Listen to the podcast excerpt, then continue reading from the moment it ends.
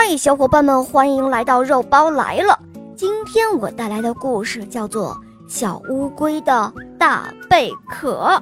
好了，我们的故事开始喽。有一只小乌龟，总是有一点自卑，因为它有一个大贝壳，不但背着很重，而且样子很特别。这一天。小乌龟一边想着心事，一边在山坡上慢慢的走着。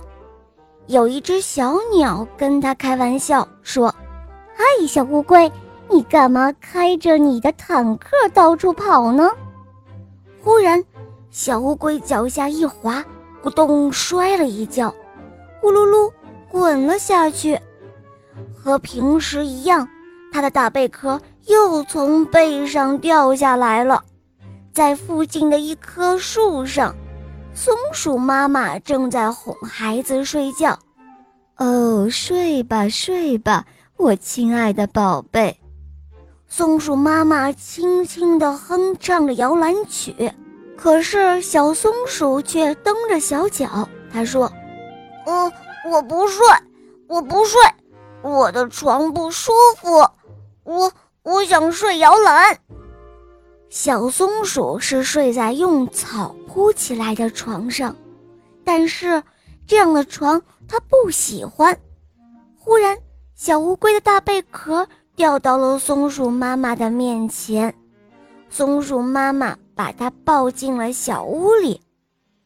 嗯，正好用它做宝宝的摇篮嘛。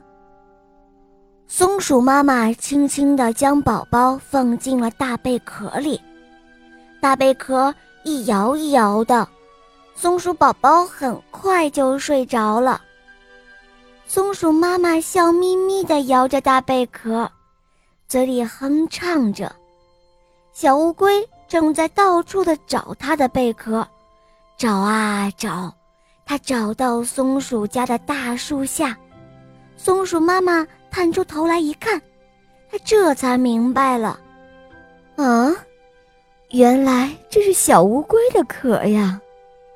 松鼠妈妈看了看松鼠宝宝的新摇篮，又看了看冻得有些发抖的小乌龟，她把小松鼠抱回到床上，捧着大贝壳，来到小乌龟的身边。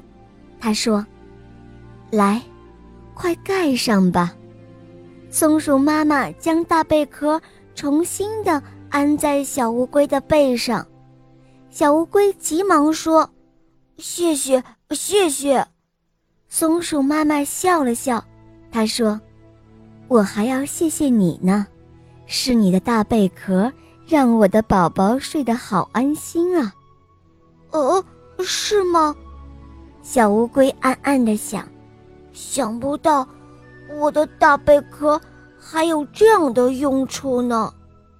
小乌龟觉得一点儿也不冷了，它充满了自信地向远方走去了。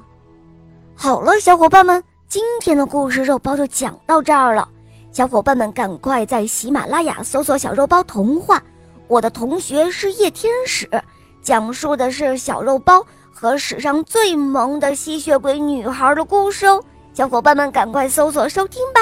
好了。我们明天再见，么么。